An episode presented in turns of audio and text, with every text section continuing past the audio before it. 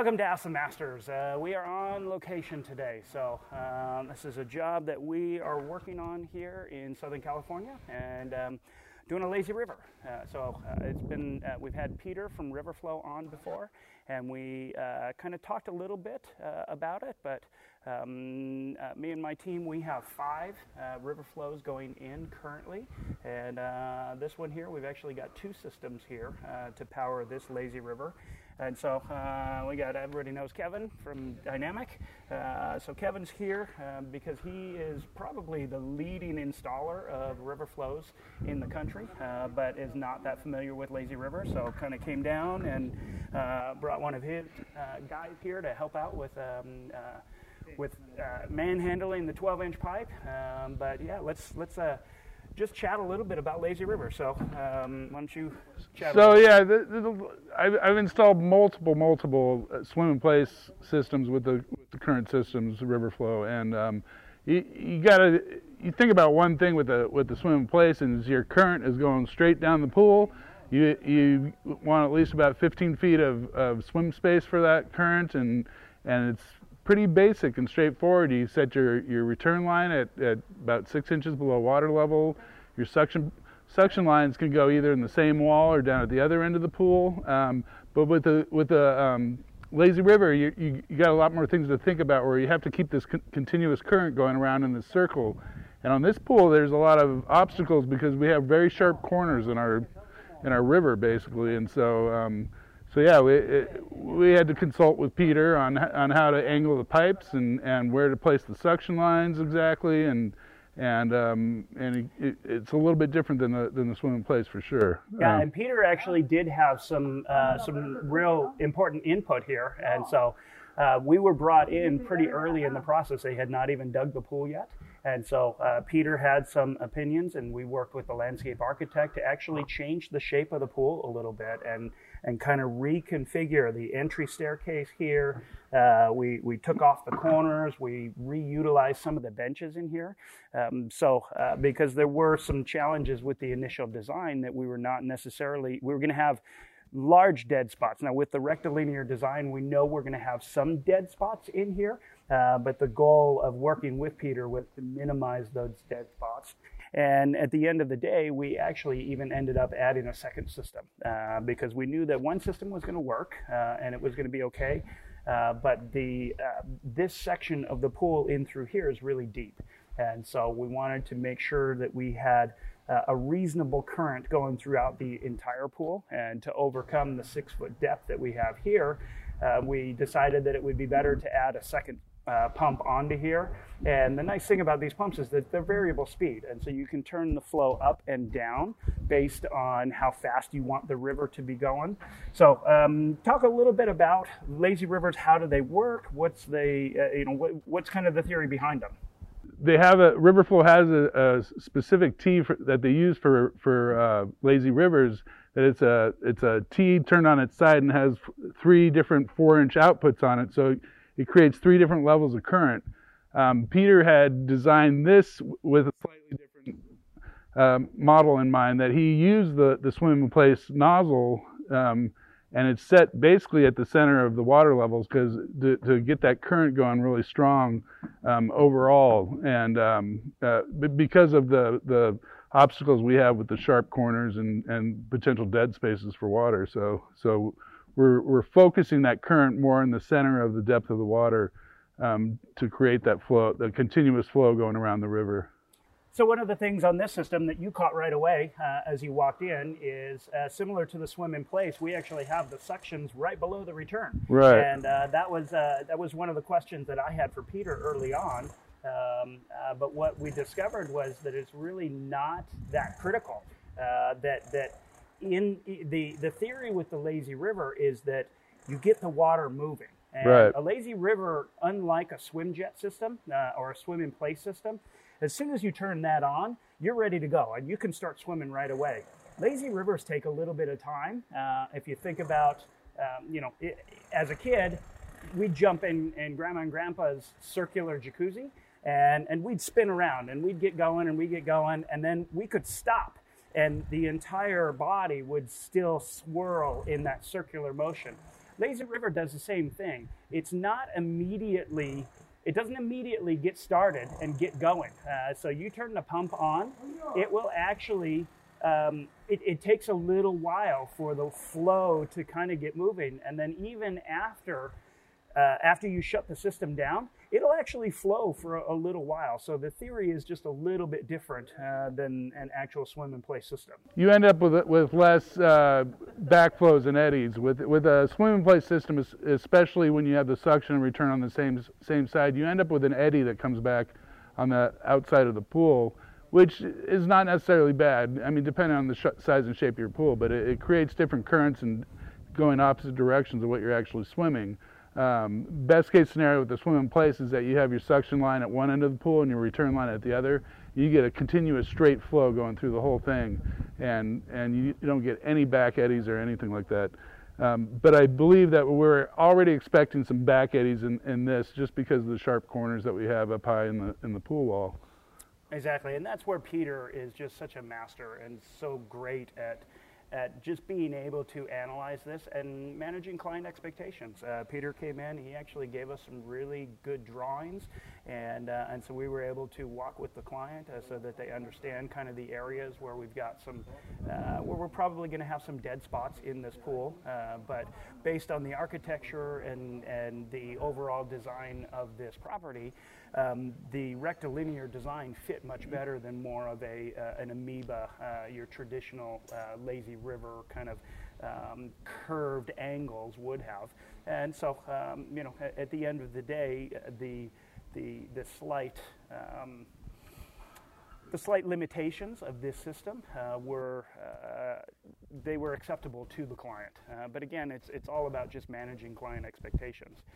So Kevin, let's really dive into, I know we've been doing some short videos here, but let's kind of start from the top and dive into what is the Riverflow system? How does it work? What's kind of the theory and what is it? I mean, I see this giant white pipe coming through the side of the wall here. Right. Why do we need 12-inch pipe? And really? It's the way that Peter has explained it to me. This is not like your regular pool pump.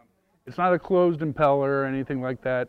It is basically what it looks like on the inside of the pump, which we'll show you a little later, is basically like a boat prop. It's like a three-blade boat prop in there that just really circulates the water in a different fashion. And it's a low pressure, high flow out of this pump, and it's not like your closed impeller that is super high pressure and super high head,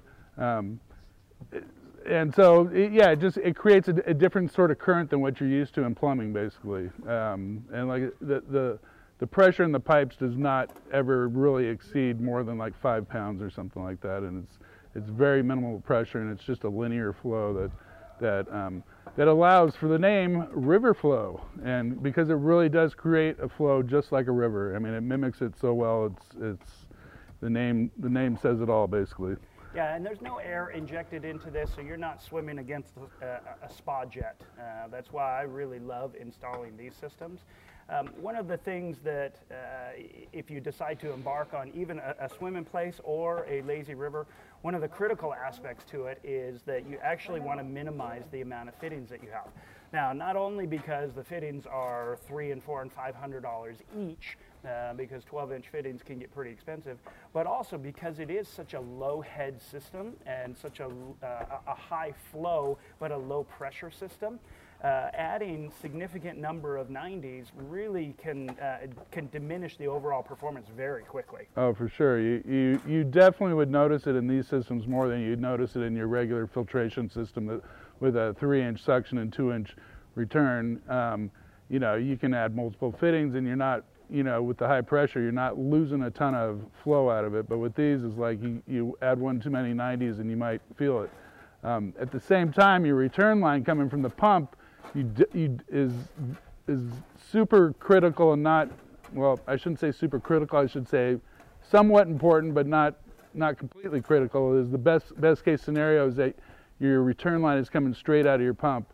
We have done it with a couple 90s where we're making a U-turn on it and we're using these long sweep 90s, but I've also seen on one or two of my projects where making that U-turn creates a, it throws the current off to the side more than rather than coming straight out of the pipe, and then you have to make some adjustments on the nozzle in order to redirect the current and get a nice linear straight current to swim against. The same principle is going to apply for your lazy river as well. You know, it's like you want to direct that current specifically to go down the center of your river so that you get that flow going around the circle really well. Yeah, one of the interesting design things that Peter was really pretty firm about on this project is over here we've got a big Baja shelf and then the entry staircase. And originally we had the nozzle coming right next to the staircase, coming out basically the center of the Baja shelf and shooting down the center of the spine of this pool. And Peter brought up a very interesting point, and he said, you know, as somebody is coming around the river and if they want to get to the entry steps, they have to pass by this plume of 1,200 gallons per minute in order to get to the staircase. And so that was just a bit of a concern. And so we ended up sliding the staircase over and put it more in the center of the Baja shelf so that we could put the return a little bit off on the side. And in the lazy river, you do have a little bit more leeway in as opposed to the swim in place. So that pipe is not coming dead straight up this long side, but it's still in the general direction coming through. And again, all of that was all worked out long before we ever even put a shovel in the ground here. Peter worked with us in all of that. Yeah, and this brings up the thing about the back eddies that I was talking about. If you've ever been at a regular water park that has a lazy river, you see the staircases for entering and exiting the lazy river, and they're cut off to the side because it does create back eddies so that you're not fighting the current to get out of the river, you know, and you can kind of swim off to the side in this little back eddy and exit the river safely. Sure. So let's talk a little bit about the pump. Two different models that are available. You got a 7.5 horsepower and a 10 horsepower. Right. But they're all variable speed. I mean, we're all familiar with variable speed, you know, because it's kind of crept into the industry. But talk a little bit about that. So yeah, I personally believe I don't think I've ever done a 7.5 horsepower, I never saw the reasoning for it, but I think there are some applications for it. I've always installed 10 horsepower with the variable frequency drive, and this is a different. You know, some of you who've done commercial projects maybe have seen these drives before, but it's basically like a computer that's mounted to the wall with your big 10 horsepower pump, and you got to do some programming to it to get the right process out of it, where it ramps the motor up slowly rather than a quick start like your normal pool pump, and it makes these pumps and motors last a lot longer. You know, I've yet to, in 15 years or 20 years of doing this, I have yet to replace a motor that I can think of that's been placed in good environmental conditions, and just the way that the variable frequency works with it, it prolongs its life a lot longer. Because they are expensive motors too, so. Yeah. So what are some of the questions that you have now that you're here on site with the Lazy River that are new things, or what are some insights that you have gained just by being here on site today? Well, I guess some insights that would be is like you had said about the angle of this return on this pump on this side of the pool, and now that we started talking through it, it made more sense where it possibly creates this eddy over here for easily exit when you're riding the lazy river, and then it was the thing about the suction lines, where I would have thought more that the suction lines should be, you know, opposing the return lines, but like you said, Peter had set this one up and designed it with the suction and return rather than the same spot. This side's a little bit different. Our suction lines are behind this plastic right here because we're using the pool as our dirt storage place while we're doing our plumbing back here, and so you know, one of the other things about the returns and suction lines is that they are super big penetrations, and it's super critical to waterproof properly around these things. Even before we get to that, though, yeah, you know, especially these sump boxes, right? They are 21 by 25 inches. These are gigantic suction boxes, And you know, as you guys build pools, you know, you're the even your most easiest engineering has 12-inch on center. Well, we're putting two of these 21 by 25-inch boxes in the pool. So you really have to work with your structural engineer to get all of the detailing around these. I believe this one had number 6 bars that we had to kind of splice all the way around. Don't take that as an engineering, you know, advice, but the engineer did have specific design parameters for all 3 of these, the 12-inch pipe that comes through and that, and so, and then like you said, waterproofing becomes really an issue. And Current Systems has a basic detail for that steel schedule around there, and it does have so much steel going around it that you end up stacking up the steel almost like 2 inches thick in steel by all the crossbars going around it. It's not exactly the same thing as like your regular pool light where you build a cage around it. It's more where you're boxing it out in your steel pattern and reinforcing that, you know, double curtain almost around each one. And then when waterproofing is like, like I said, I've been doing this for 20 years, but I think I've only been using Miracote Membrane C for 7 or 8 years, and so I don't remember what I did in the olden days when I sealed around these, but now I'm very thorough about creating a pocket around these and doing the entire detail of penetrations that Membrane C uses, where we put caulking around the fitting, in between the fitting and the shotcrete. We put fabric and multiple layers of the Membrane C around it, and I have, knock on wood, have never had an issue with leaking on those, especially since I use that Membrane C detail. Yeah, one of the other things too is you can see we've got our fittings back here, but you can also see the plumbing crew back here. They're in a gigantic hole, and you know, we start to you start to realize our pump is over here. It's about 26 feet away, and our suctions are here.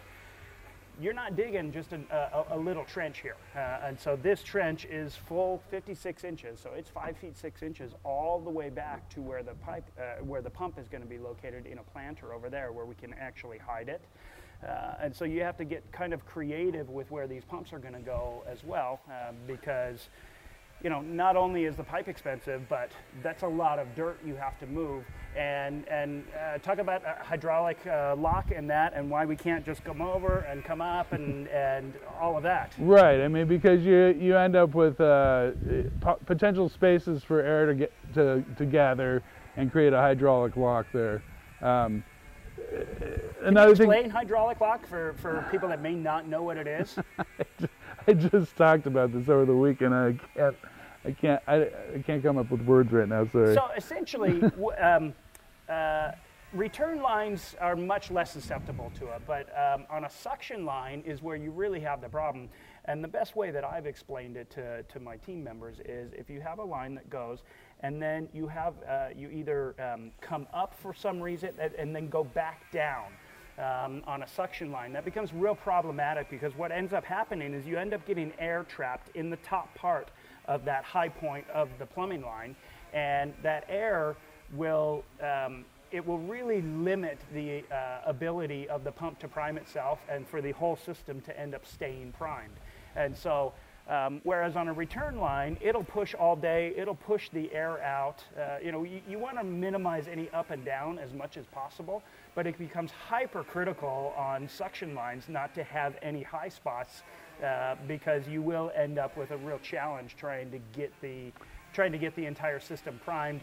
And then even after it's primed, they tend to lose prime much more easily. Yeah, you can get cavitation on it easily as well, which I have seen on these pumps. When we did a repair on a pump not too long ago, and the water level in the pool was a little, we had to lower the water level to do the repair, and then we wanted to test it out, but the water level was so low that we started drawing air as soon as we turned that pump up to full speed, and then you see the cavitation and you hear it strain the motor, and so hydraulic lock is essentially could be causing the same effect, which is going to end up, you know, shortening the life of your motor and pump.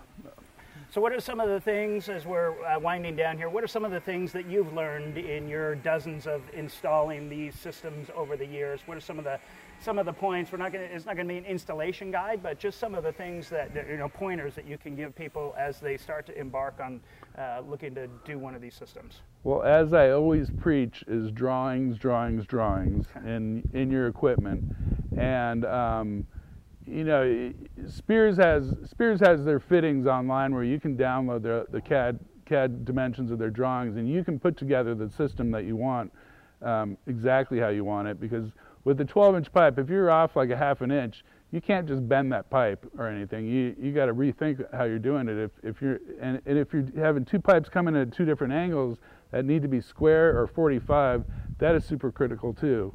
As you glue each fitting, you know, you have to brace your pipe down and secure it in place, because the slightest little tilt in anything can throw the rest of your plumbing all off, and by the time you get back to your pump, then your pump might not be square or level, and just because you had twisted one of the 90s back further in the system slightly, it's thrown everything else off. So taking your time, super critical, and like I say, after you glue each fitting, brace everything, check level on every single thing you just, check the level on every fitting you do. Each time you glue a fitting, check all the last ones, make sure everything is level, because it is super critical to just keep it all level. Keep your suction line square to the pool wall, your return line square to the pool wall, unless designed otherwise. And you know, like I said, take your time. It's not a race on this stuff for sure. It takes 4 to 5 guys to install one of these systems, because it takes 3 to 4 guys just to glue one fitting. You know, it's not something you just throw together. It takes a lot of pressure and a lot of force. And even though they make tools to join these pipes, it's difficult to use on 45s and T's.